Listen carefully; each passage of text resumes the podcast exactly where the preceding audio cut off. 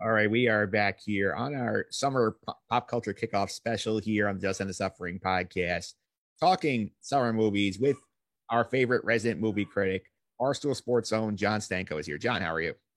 I'm doing fantastic, Mike Phillips. You caught me on a day off from work, so I'm in a great mood, and uh, thanks for having me. Looking forward to it. Absolutely. And since you are the movie guy, I do want to get your takes a couple of things that happens the last time we talked before we did our Oscars preview. So, number one, Oscars chaos. I'm sure you got a take. Uh, the Oscars chaos. Can the Os? I mean, the Academy has to be ecstatic, right? Sure, right. they lost Will Smith for ten years, but this is the most anyone's talked about the Oscars in two decades. It's crazy. Um, I mean, obviously, it's it was monumental thing to watch. You didn't believe it when it happened on the screen. I don't believe for a second that it was staged. People who thought that I think are kind of cynical. But um, I mean, listen, my biggest thing was Twitter is usually a cesspool where everyone's complaining.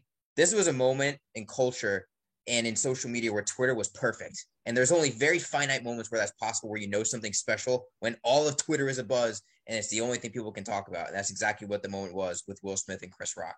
So it was absolutely bonkers. Absolutely yeah. bonkers. Yeah, I mean, I've I've been keeping track of stuff throughout the year because I've been doing a running list of stuff for Pop Culture Party Four at the end of the year with us with us and Sam DeRose. I was going to be on the episode that, later talking about Stranger Things. Like that made the list. I'm like, okay, this Oscar going on for the first time ever.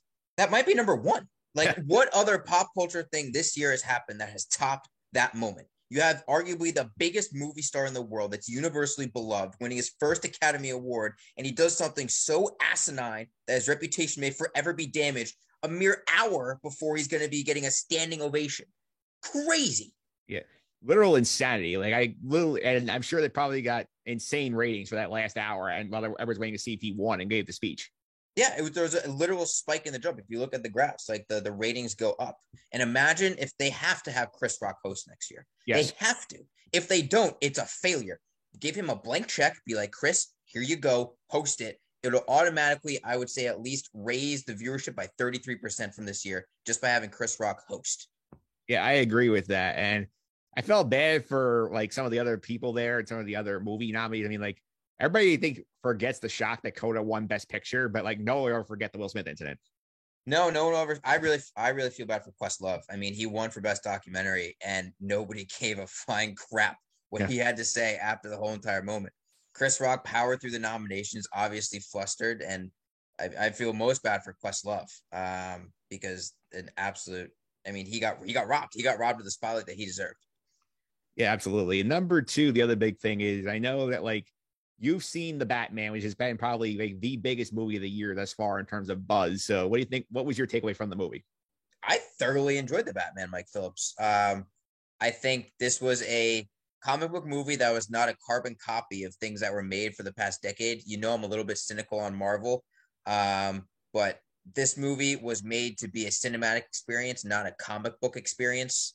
The way it was shot, the way it was uh, acted, the dark griminess of Gotham. This was a pure Batman movie, taken directly from the comic books. It was not glossy like the Christopher Nolan movies. Uh, it was not shiny. This was grimy and gritty. Um, and I really, really, really enjoyed it.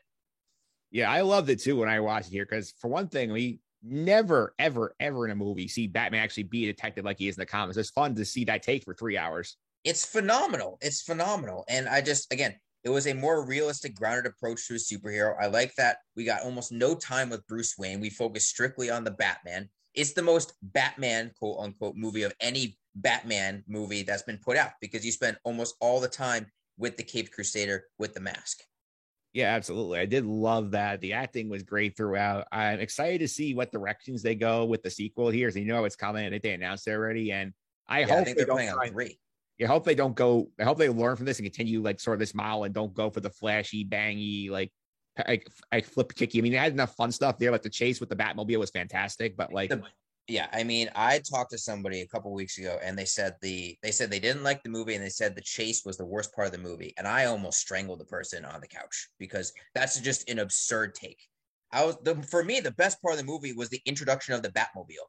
That was Matt Reeves and cinematographer Greig Fraser just having fun because they made the Batmobile feel like a pit bull that's been caged in a dog pen and want to just be unleashed and chase after a bone. That's what it felt like watching the Batmobile be unveiled and it was so so so good. And so I really hope you're right. They continue with this practical approach, the detective approach for the upcoming two sequels. Yeah, I'm excited to see where they go with this. And let's get now to some of the general thoughts on this summer movie slate here because I was looking up the list before I sent the rundown over you about movies. I know I was like, to me, this feels kind of underwhelming. I don't think there's a lot here. Do you feel the same way? I would agree. There's, I would say, a lot of high profile, but then there's not a lot of in the middle. It's very, very top tier, but then there's a lot of things that people aren't going to care about at all. And in the middle is where it's lacking. There's nothing that's kind of just going to generate my excitement on a on a minuscule level. Uh, you got the the massive IP, but then you got some original ideas. But in the middle, there's not a lot of uh, wiggle room. Yeah, because like I was looking at the list, I'm struggling. Like, is this all I really have? I have like maybe eight movies total I want to talk about in this this category, and like there were there were some that you put on the list, Mike. I'm going to be honest, I don't give a flying shit about. There was one I literally wrote down for a comment. I don't care. I'll let you guess which one that is. Yeah, I'm guessing. I'm guessing it involved the Minions. You would be absolutely correct. I do not give a flying crap about the Minions movie. It'll make a ton of money. I'm happy for the families that will go and see it. But I stopped after Despicable Me 2. I'm done. I'm happy. Go let those yellow things be happy. I just, I don't care. Yeah, it's funny because I actually went to the movie recently. I saw Doctor Strange in the Multiverse of Madness. I see a bunch of these trailers, so I have some takes on some of these movies too. So I'm right there with you, ready to go. Yeah, yeah. I mean, but that's that's another thing though with this summer. I have written down Marvel's coming back. You had you had Spider Man, which was a big success. Had the Multiverse of Madness, which I think moderate success. I don't think everyone loves the movie, but it's making a ton of money. And then you have Thor: Love and Thunder, which the new trailer dropped yesterday, our day of recording. and dropped during the NBA playoffs during halftime, um, and that's going to be a ton of buzz when that one comes out soon. So Marvel is also a big thing that's coming back this summer. Yeah, Marvel. I mean, I saw Doctor Strange. I was kind of eh on the movie because like it's that's what I heard. I'm like, it was fine. Like there are things they do with Wanda's character you're not a big fan of. For me, the whole phase though, I can see where you're coming from. It's sort of like they, there's like they have a plan they haven't told us yet because it's like a mix of like origin stories, flashbacks, continuations, trying to jam stuff together. Like nothing really like seems to flow smoothly. I know the pandemic has an issue with their scheduling, but still a mess. Yeah, so this is the question I have for you because you're a bigger Marvel guy than I am. Um, you have followed along, you stayed up to date with everything. Does Marvel have a quality problem? Because what I have heard and just listening to podcasts and people talking is that people are enjoying the entertainment value of the movies, but they're starting to realize the movies aren't that aren't great anymore. They're not excellent films. They're just vessels for entertainment and popcorn. Like, Uh, do you feel the same way? Do you feel like they're going down that path? Do they need something to lift them up back up to like high quality film as well as high entertaining? Well, I think for me, of the five of like the six movies that come out so far, I'd say that one was very good and was Spider Man No Way Home. I would say Shang-Chi is probably the second rated movie of the ones I've seen thus far. Wow, you put that above Multiverse of Madness? I didn't think Shang-Chi was that that great. I like Shang-Chi a lot better than Multiverse of Madness. Wow. Okay. Well, that doesn't bode well for when I eventually see Multiverse. Oh, that was um, that was num- that was number three from for me as Multiverse. Okay, I just I'm very curious to see where Marvel goes because I think I I'm starting. There are people I know who are big Marvel fans who are now stopping because there's too much. The fracturing of there's too much to keep up with between Moon Knight, the new TV shows coming out, all the movies too, and it, it's happening. It I, I feel a fracture within the Marvel Universe force, and I don't know if it's going to be able to be stitched back together. I'm curious as what the Feige will do. Yeah, well, I think they have the right movie coming out next. I think Thor: Love and Thunder is going to be huge. Right. I mean, this is this is the one where if I had stayed up to date on everything, I'd be rushing on theaters to see it because I loved Thor Ragnarok. It's my favorite Marvel movie from that first phase. And why uh, Taika's back. You got um, Natalie Portman's uh, back. Yeah, I got Natalie. I mean, to be fair, I don't. I didn't want her back. Why was she back? I didn't care. Thor: Dark World, terrible. Didn't care for her in the first Thor either. Why is she back? That's a question. An honest question. She hasn't been in a Marvel movie in almost. I mean, oh, has to be like eight years. Yeah, well, assuming you don't count the reused footage from Endgame, yeah. Correct. So why? Yeah. Do people honestly want her back, or is it the fact that they're just bringing her character back that's making people excited? Like, I, I'm curious. Was this a an audience calling for her, or is this them trying to bring the audience back? I think it's probably the latter. I think they they have a direction for the character here, and I feel like I feel bad for Natalie Portman too. I feel like she's had a lot of these big franchise movies where she gets like the short end of the stick in terms of the script. Yeah, I would agree. I mean, listen, the the Star Wars prequels. Listen, she episode, episode three, they assassinate her character so badly. Correct. Absolutely. So I I'm curious, but again, I think the vibe for Thor: Love and Thunder is going to be very, very good. I think it's going to get a ton of buzz, and I think it's going to be the best reviewed movie of this new Marvel phase thus far, just because I have faith in White uh, Taika uh, and what he does. I'd say best of this year at least. Because Spider Man got insanely great reviews. So, all right, fair enough, fair enough. We will see. And I will say the other Marvel problem here is I think is like I don't think the TV shows are landing as well because I don't think they actually know how to write television. Like these things all sort of feel like they're just movies that are chopped up into episodes and don't really have a TV flow. Yeah, I, I mean, people who watch Moon Knight, they were like intrigued by the premise at the start, but then at the end, they kind of made it feel like homework. And that's that's the vibe I got with people talking at work. They're like, the first couple episodes, cool, it's just something different, but then by the end, you're like, it's not keeping my attention, but I started, so I might as well finish. That's the vibe I got talking with people at work. Yeah, for sure. Let's get down some of these movies here. Obviously, the one coming out closest to release here, Top Gun Maverick, the long-awaited sequel to the original Top Gun from the '80s. Here, it's supposed to come out, I think, 2020 for it was, yeah, everything, and now it's finally coming out here. I've seen all the press buzz. The trailer looks great. How how are you feeling about this movie? At, listen, I love the first Top Gun. Me and Emma will just dance to Danger Zone in the kitchen. It's one thing that we do.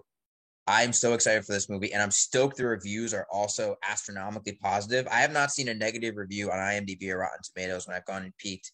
Every podcast I listen to has great buzz about this movie. Tom Cruise has poured his heart and soul into this, and it seems to be worth it, which is absolutely crazy that a movie that's made three decades after the original still has the fanfare after this. This is such dad energy of the people in their mid 40s and 50s going to see this movie are going to be absolutely stoked out of their minds. And it's going to make a ton of money, an absolute ton. It's going to be two back to back major summers for Cruise, too, because he has Top Gun Maverick and then he has Mission Impossible uh, next summer. So Tom Cruise is taking over summer 2022 and 2023. Yeah, for sure. I mean, this could have also been, I mean, this was supposed to be the summer of Keanu, but I think both his movies got pushed back. So that's true. That's true. I mean, John Wick Chapter Four, you'll see me in the opening weekend midnight premiere for that one if I can. But I very very excited for Top Gun Maverick. The cast seems stellar. I've heard John Hamm is remarkable uh, with this character in this movie, so I'm very very excited for it. Um, I think this is in terms of the like uh, the sequels coming out this summer. I think this one has the best chance at being the most well reviewed of the sequels coming out. Yeah, I think for sure, and it's it, I think it's a sort of our summer kickoff movie here. I feel like they get the summer off to a flying start. That's a great pun right there. Nice job. I see what you did there. Yep, that's you. You're in the game for a number of years. You know how to make these puns. Yep, yep. All right. Next up here, the very uh troubled production of Jurassic World Dominion finally is coming out. And I mean, I don't know if you did you see the Netflix movie that was horrendous? It was basically a pun of like what happened with production for them. No, I didn't know. What is this? I haven't heard this. It's a there's a very crappy movie on Netflix called The Bubble. It basically spoofs all of the. Oh, I had no desire to watch it. It looked terrible from the trailer. It looked awful. That Pedro Pascal in it, right? Um, yep. Yeah, I've heard. I had no desire to watch that. Yeah, it was ter- it was terrible. Basically, the spoof of all the issues they had on production, like when they had their bubble. Now it's finally coming out, and I don't know. I've seen footage of it. I don't. I can't tell the actual buzz behind this. People are intrigued by this or not. I I have conflicting feelings. It can't be worse than Fallen Kingdom, right? It yeah. can't be. Fallen Kingdom, terrible. It has Laura Dern and Sam Neill back. That's good. Yeah. Then with Jeff Goldblum brings back some goodwill in my mind, right? This is the original trio. This is what we all love. But it seems to be from the trailers that the main catalyst for the heroes getting back into the world is to go rescue the baby of Blue, the Velociraptor. Yeah. That's like the main instigating point to get them out of the woods and to go be among the dinosaurs again. Why? I I I this is this may be a me thing. I don't care about Blue. I don't care about his baby. Just like I don't how I don't really care about the droids in Star Wars very much. I care about humans. Like so, if their main catalyst to get out there into the world again and to get amongst the danger is to rescue a baby Velociraptor, I'm sorry, I'm not buying that. What is the big bad in this movie? What are they trying to stop? What are they trying to like accomplish? That's what I'm most confused by because I don't understand what's the point of this movie in the long run besides saving this baby dinosaur. Maybe you know and I don't, but I haven't picked up anything from the trailers with that. I have not. And correct me if you think this is a bad analogy here. I feel like what's gone on with this franchise of the last couple of movies has very much has Star Wars sequel tra- sequel energy written, written all over it in terms of like the first one came out was loved, everybody was excited about it. The second one kind of stunk. The third one's had a lot of issues of production, and now the storyline sounds like it's gonna be terrible. Well, here's the thing though, is that the the Last Jedi at least took chances to be different the Fallen Kingdom tried to be the same thing and still failed. Yeah. So that's where this is, I think, different. But I do agree with you. It's a great analogy that this third part of this uh, of this sequel trilogy, both of them are bringing back old cast members to try and reclaim some goodwill to get people back to go and watch it. Now, hopefully, uh, Dominion can do it better than the Rise of Skywalker. But again, I am skeptical. I like the Jurassic Park franchise as a whole, even though I hate Fallen Kingdom. I'll stand by Jurassic World. I didn't think it was terrible. I had a great time in the theaters when I saw it, but Dominion, I I'm going to be skeptical about this one until I see some positive things, but I I'm not overly optimistic.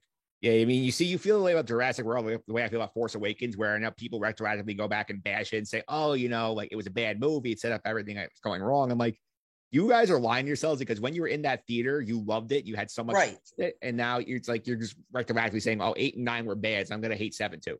Right. That's one of the things. Just admit you had a good time. It's okay to admit you had a good time with the movie, which you can admit like isn't the most original thing. That's like Avatar. When Avatar came out, guess what? I was thoroughly entertained by it when I saw it. Sure, it's Pocahontas with blue people, but guess what? You still had a great time when you saw it.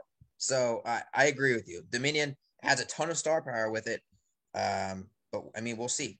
I will see. Yeah, and it's other connected theories. In both movies, I feel like Jurassic World and this one and Force Awakens both set up like some great like plot points that weren't necessarily followed through. Yeah, but again, it's at what point do you care about the story? What point do you care about rescuing a franchise from oblivion? Because right now, Star Wars movies are dead in the water, and they Disney couldn't save that. We're not going to see another Star Wars movie for five years. What's going to happen to Jurassic Park after Dominion? Nobody knows. We'll see if this movie can at least resurrect and give it a life jacket so it could float a little bit wire longer while Star Wars is drowning. Yeah, absolutely. Let's go to the next one here, and this is one that I got very down on after seeing the trailer in theaters. Like I'm I'm out on Lightyear. I don't I think it's gonna be a terrible movie. I don't think it's gonna pull me at all. But this is them trying to make Toy Story without making Toy Story five. So I just don't think it's gonna work. I don't I don't I'm not one who hates the Chris Pratt uh, Chris Evans being the new voice of Buzz Lightyear, but we don't need this. I, I I agree with you. We don't need it. Can we admit though, Chris Evans being cast as young Buzz Lightyear is like almost too perfect. It's like it. You look at Chris Evans, you look at Buzz Lightyear, and it just makes sense. It does. So that makes sense. I agree with you. I'm not going to be rushing out to see this movie, but we both agree this movie is going to make an absolute crap ton of money because it blends the it blends the old Toy Story fans, the parents now who fell in love with the franchise, and it is going to blend the kids who see a new animated action movie with a new hero, and they're going to be like, "Ooh, what's that, mommy and daddy?" And they're both going to go to the movie theaters and see it and have a great time. So this is blending two different generations. So Disney is going to make a crap ton, whether or not this movie is critically well received or not. Yeah, I feel like it's going to make a Tom Odyssey very middling. That's the sense I got from the trailer.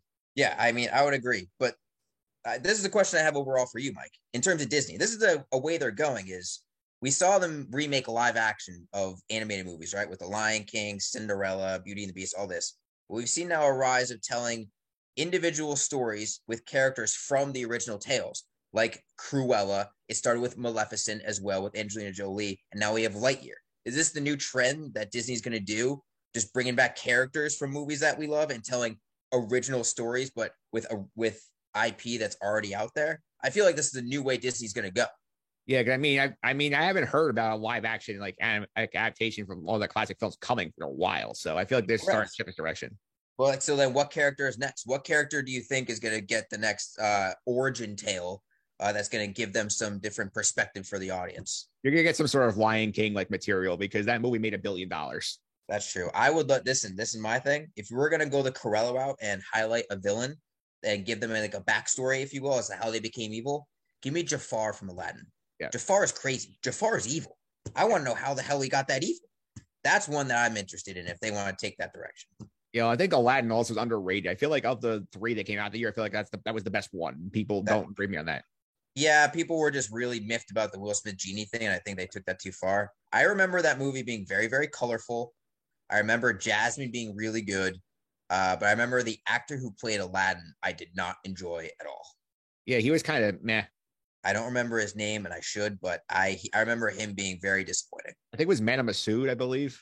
Okay, well, again, he he would need to step up his game, but I thought Jafar was good in that movie as well. So tell an origin story of Jafar if they're going to continue with this uh character's origin story thing.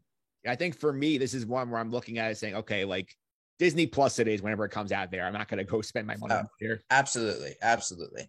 Yeah. Next up here, our musical movie of the summer here, the Elvis biopic.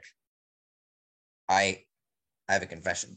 Yeah. I hate that I'm buying into this a little bit. I hate it. The trailers that Baz Luhrmann's putting out for this movie are intoxicating. He he has a style that he knows how to manipulate incredibly well. And I hate that I'm getting kind of sort of excited for this. Maybe I'm excited because it might be a beautiful disaster, but I'm kind of sort of excited for Elvis. Yeah. I mean, he, there are a lot of those like flashy vibes that you have like in Gatsby that are coming through this movie. Right. But Elvis is a character in real life who fit that glamour, that glitter, that snazziness that Baz Luhrmann loves. Elvis lived that in real life. So it's actually a perfect match for a character and a director. And so I think it's all going to come down to Austin Butler and whether or not he can actually nail the role of Elvis. It's going to come down to him. And from the trailers, he seems to have the voice down. He seems to have the mannerisms down. It's just whether or not the story around it and if he can tell the parts off the stage as well as he seems to be able to tell them on the stage. Yeah. This one I'm intrigued by. I'm not sure I'm going to see it in theaters yet, but it is like a consideration. Also, let's just put this right now. Dark Horse Tom Hanks Academy Award nominee performance for this. His he's has a body transformation. He gets fat. He's he's he's got like a cane. He's acting older. He's also the side piece character. Like this has a, a praise for Tom Hanks as as the background character written all over. I'm just saying it right now. You're calling the shot. Best supporting actor nominee for Tom Hanks. I'm just calling the shot that's gonna he's gonna be in the discussion. That's all I'm gonna say. All right. Minions: The Rise of Gru. We kind of went over earlier here. Like this, another one's gonna make a shit a s ton of money, and no one's and it's gonna be very, very, very mediocre to bad. Yes, I I would agree. Don't care about this movie at all. Happy for if you like it, but I will not be spending my money to see it. Yeah, I know. I know people who are going to going to see this thing. I will not love them. No, if you have a family, it's probably great. Happy for you. Wonderful. Good time. But yeah. that's not for me. All right. Next on here, the big Marvel we talked about before, Thor: Love and Thunder. Here, you have two trailers in now. This just this grabbed me right away, and I I know I haven't predisposed to Marvel, but like the the Aerosmith soundtrack to the first trailer was great. The sort of vibe it's giving off is a lot of fun here, and I do think it's interesting to see like this is our first like real like main original six Avenger who's getting a follow up after. I mean, Hawkeye's show kind of counts, but I don't really put in here in terms of big movie atmosphere. This is it. Yeah, this is the movie that I think is going to dictate Marvel's future. If this is a success, then they'll continue on the path they're on. If this one does not get the critical praise that it wants, then I think Feige and Marvel are going to have to rethink what they're going to do in the upcoming years because there's a lot behind this movie. It has Natalie Portman coming back, like we mentioned. You have now Christian Bale playing the bad guy, and he's an Oscar-winning actress playing the bad guy in a major multi-million dollar, possible billion-dollar movie. You got a lot riding on this. And the new trailer dropped during the NBA playoffs, and it looked pretty good. A lot of different color palettes. I mean, they're just doing splatter paint with the black and white sometimes, and then the colorful rainbows. Tons of chances being taken with this movie, but I, I think this movie has a chance to solve a problem that a lot of Marvel movies have recently. Post Thanos is the bad guy problem. Yes, Christian Bale is good enough where he can make even a mediocre bad guy character into something great with his ability on screen. I that's what I'm hoping for Marvel fans that that can bring that back because post Thanos, they haven't done bad guys very well, um, and so they need something to bring it back. And Gorr the God, I don't know much about him from the comics. In fact, I know nothing. But Christian Bale's playing him, so I think he's got a shot to elevate it. Yeah, I think it's the second Marvel movie of the year. I think the third one coming out here later. I think in November is the Black Panther sequel without Chadwick Boseman. So this is gonna be a challenge for them regardless. Like, I know it's gonna make some money, but I think this is you're right. I think it's the one that's really gonna make or break them for the next, couple of years. Yeah, this is another hot take by me. Don't care about that Black Marvel movie, Black Panther movie at all. Didn't enjoy the first one that much, and without Chadwick Boseman, sorry. Second one, it doesn't have nearly the legs to carry my attention. Yeah, absolutely. And the last one I saw in the tra- I saw the trailer for this finally in the movie uh, for Doctor Strange, and this looks fun. I think it's gonna be one of those where you just like just throwing the popcorn back and laughing at like some of the absurdity seeing it. Here's Bullet Train. Injected into my veins, Mike Phillips. Injected into my veins. Oh, this movie looks like a blast. This looks like John Wick, but more colorful and more comedic. You got Brad Pitt, who's just on a roll in terms of fun movies. He was in The Lost City with Channing Tatum and Sandra Bullock playing a fun part, and now he's in Bullet Train. Uh, this movie just looks fun as hell. I love a confined environment. I love assassins. I love violence. Uh, this movie has everything that I could possibly ask for. So I will be going to see this, and I'm incredibly excited. Yeah, this one got me. I was my hype level went up for this when I saw the trailer. I'm like, this looks like just so much fun, and like that's you need summer movies a lot of times. Just like just go have fun. Yeah, this is a movie where you're gonna have fun, and you don't need to think about connective strings coming to something. You don't need to think about how this affects different movies in a different universe. This is gonna be a two-hour action-packed, toss your popcorn up when you get excited type of movie, and I'm very very excited for it. Also, very excited for Zazie Beetz, who I loved in the in The Harder They Fall.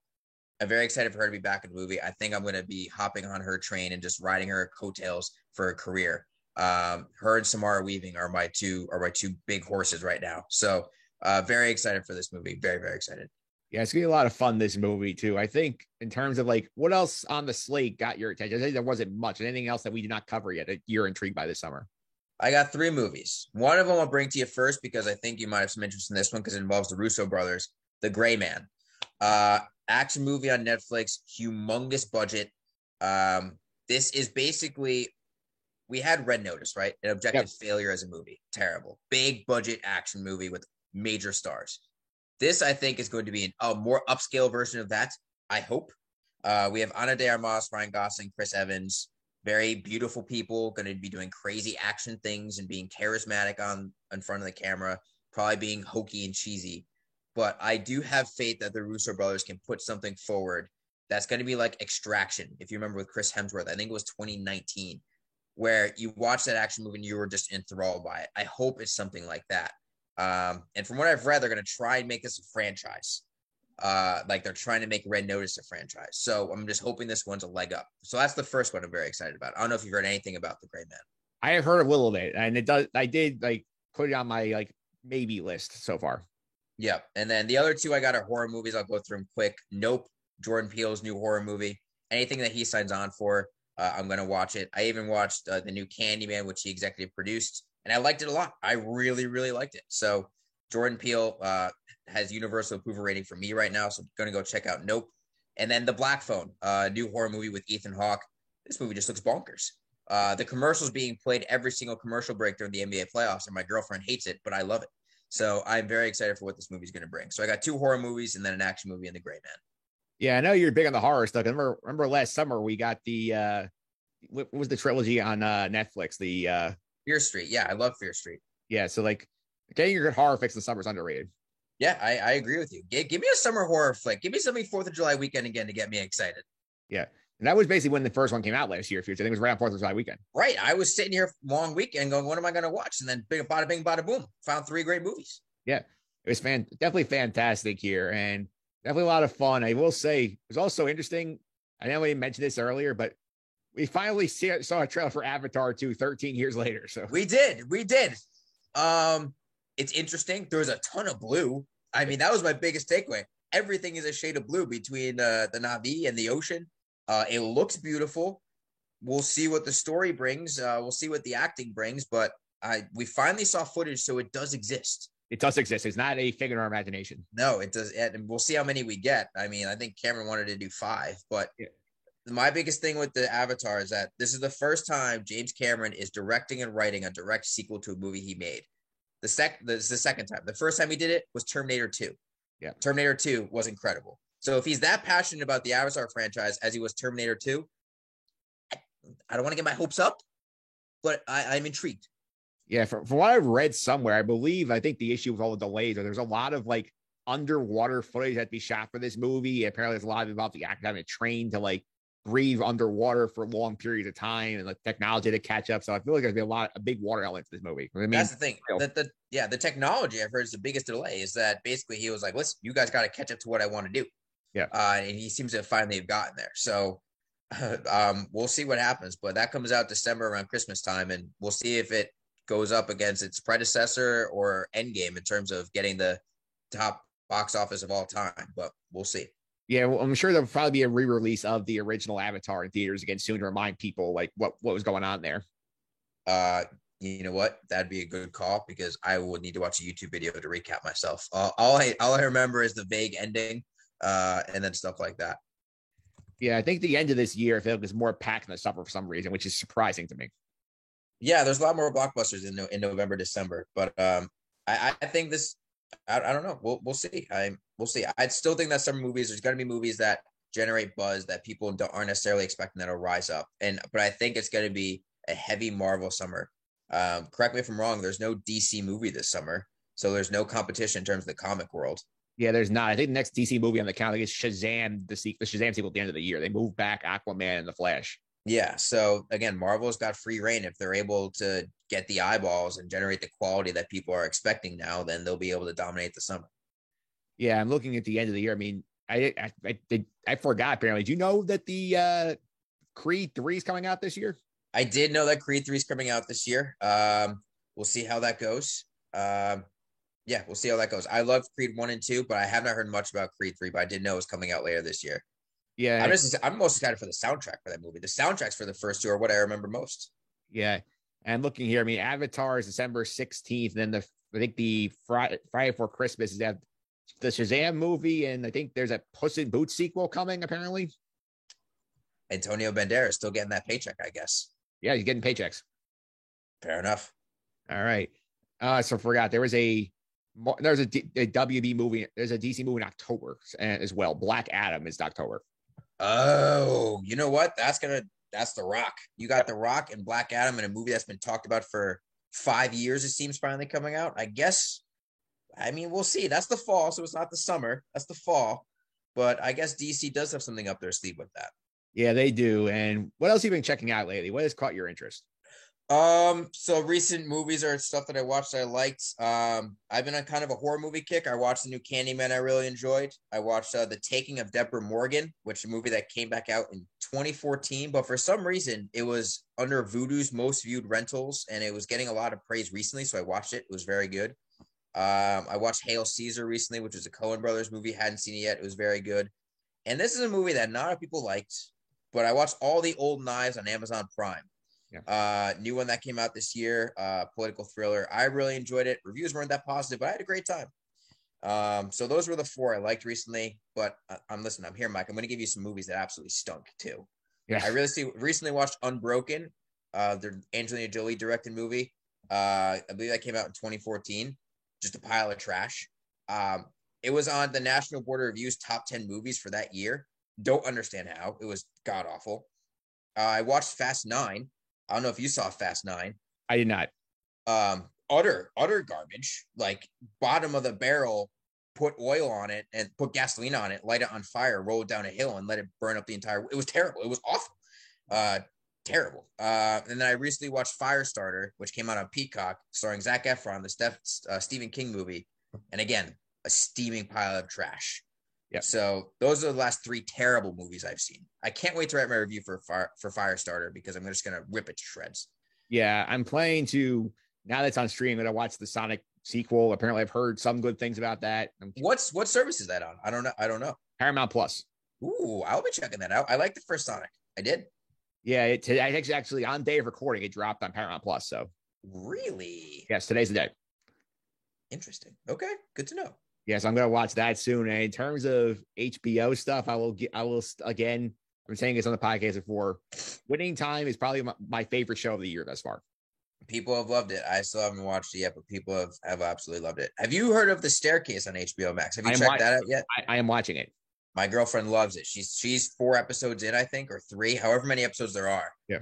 Um, and she's like, I'm gonna finish it and you have to watch it after me so we can talk about it. So I think that might be the next series that's on my list after I finish some movies. Yeah, that that show is very good. The acting is very good. I mean, you're you sure you've heard about the actual case it's based on, right? Right, exactly. So I've heard the rough case, but I don't know a lot about it. I just know it exists. Um, and my girlfriend saw Colin Firth and she thought it was a movie, but it turned out to be a series. So yeah. she said great things, though. So I'm excited to watch that.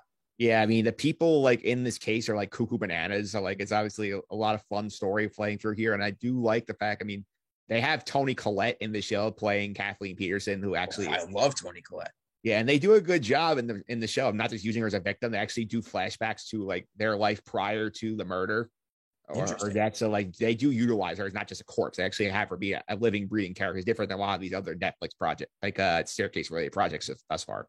Gotcha. Okay. Well, yeah, I definitely plan on checking it out because I've heard great things about that. So that's the one on HBO Max. Indeed, to add to my queue. Yeah, there's a big cast in that, in that, in that show. I mean, Sophie Turner is in it as one of the daughters. Uh, I forget who else. I think Patrick Schwarzenegger is one of the sons. There's a But here's lot. the thing: HBO just puts out good shows. Like we, uh, they have that new show that's based off The Wire, the Baltimore Cops. Yeah. Um, stars the guy, stars Jon Bernthal, but th- that one's supposed to be getting great reviews as well. Is it not We Own the Night or something like that? No, that's that's a Mark Wahlberg movie or Joaquin Phoenix movie. But it's like a, it's basically in the same spirit of The Wire, and everyone's raving about that series as well. Yeah, I will. I will die on the hill of winning time. Now that's my number one pick of the year thus thus far in terms of shows. All right, well, it's, it's in my queue. I just got to eventually watch. I just haven't, I just haven't watched it yet. If, if you're a big Adam McKay guy, this is very, very, very much like Adam McKay energy. We Own This City is the TV show I'm talking about. Not We Own the Night. We Own This City. And Adam McKay needs to get back on my good side. Let's be honest, because um, After He- don't his- look up. yes, correct. and wasn't he involved with the bubble? Uh, no, that was uh, Judd Apatow. Oh, well, then he needs to get back on my good side as well. Uh, I confused the two of them. So, uh, but yeah, I mean, we'll see. Absolutely, John. Thanks all the time. Really appreciate it. Before I let you go, I can be found on social media. Keep out what you're doing over at uh, Stanko Stance. Uh, you could follow me at Twitter or any social media platform at jstanko99, or I do a bunch of my writing at stankosstance.com. Absolutely. And for people who are fans of John Stanko, we might be seeing him on some of the Sky Guys stuff coming up soon. We, we, scheduling still be settled here, but there is a possibility. I think that I think we're, we're going to make it happen. We're both very excited for Kenobi. Uh, the trailers have really hyped it up. Um, you are a Star Wars nut. You know all the backstory and the lore, and I'm a fan. So we're going to come at it from two two different perspectives, I think. But I think we're both ready to be pleasantly surprised.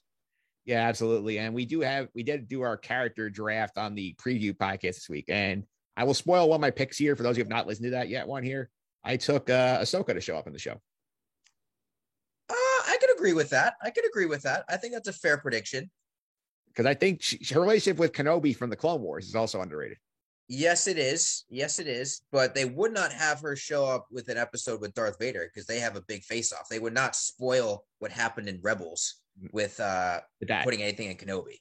No, my theory with that is is that like when he goes to whatever planet he's on, the second planet where they have all the casinos and stuff, like yeah, yeah, yeah. I think he's gonna meet, run into her there. That'll be my hunch.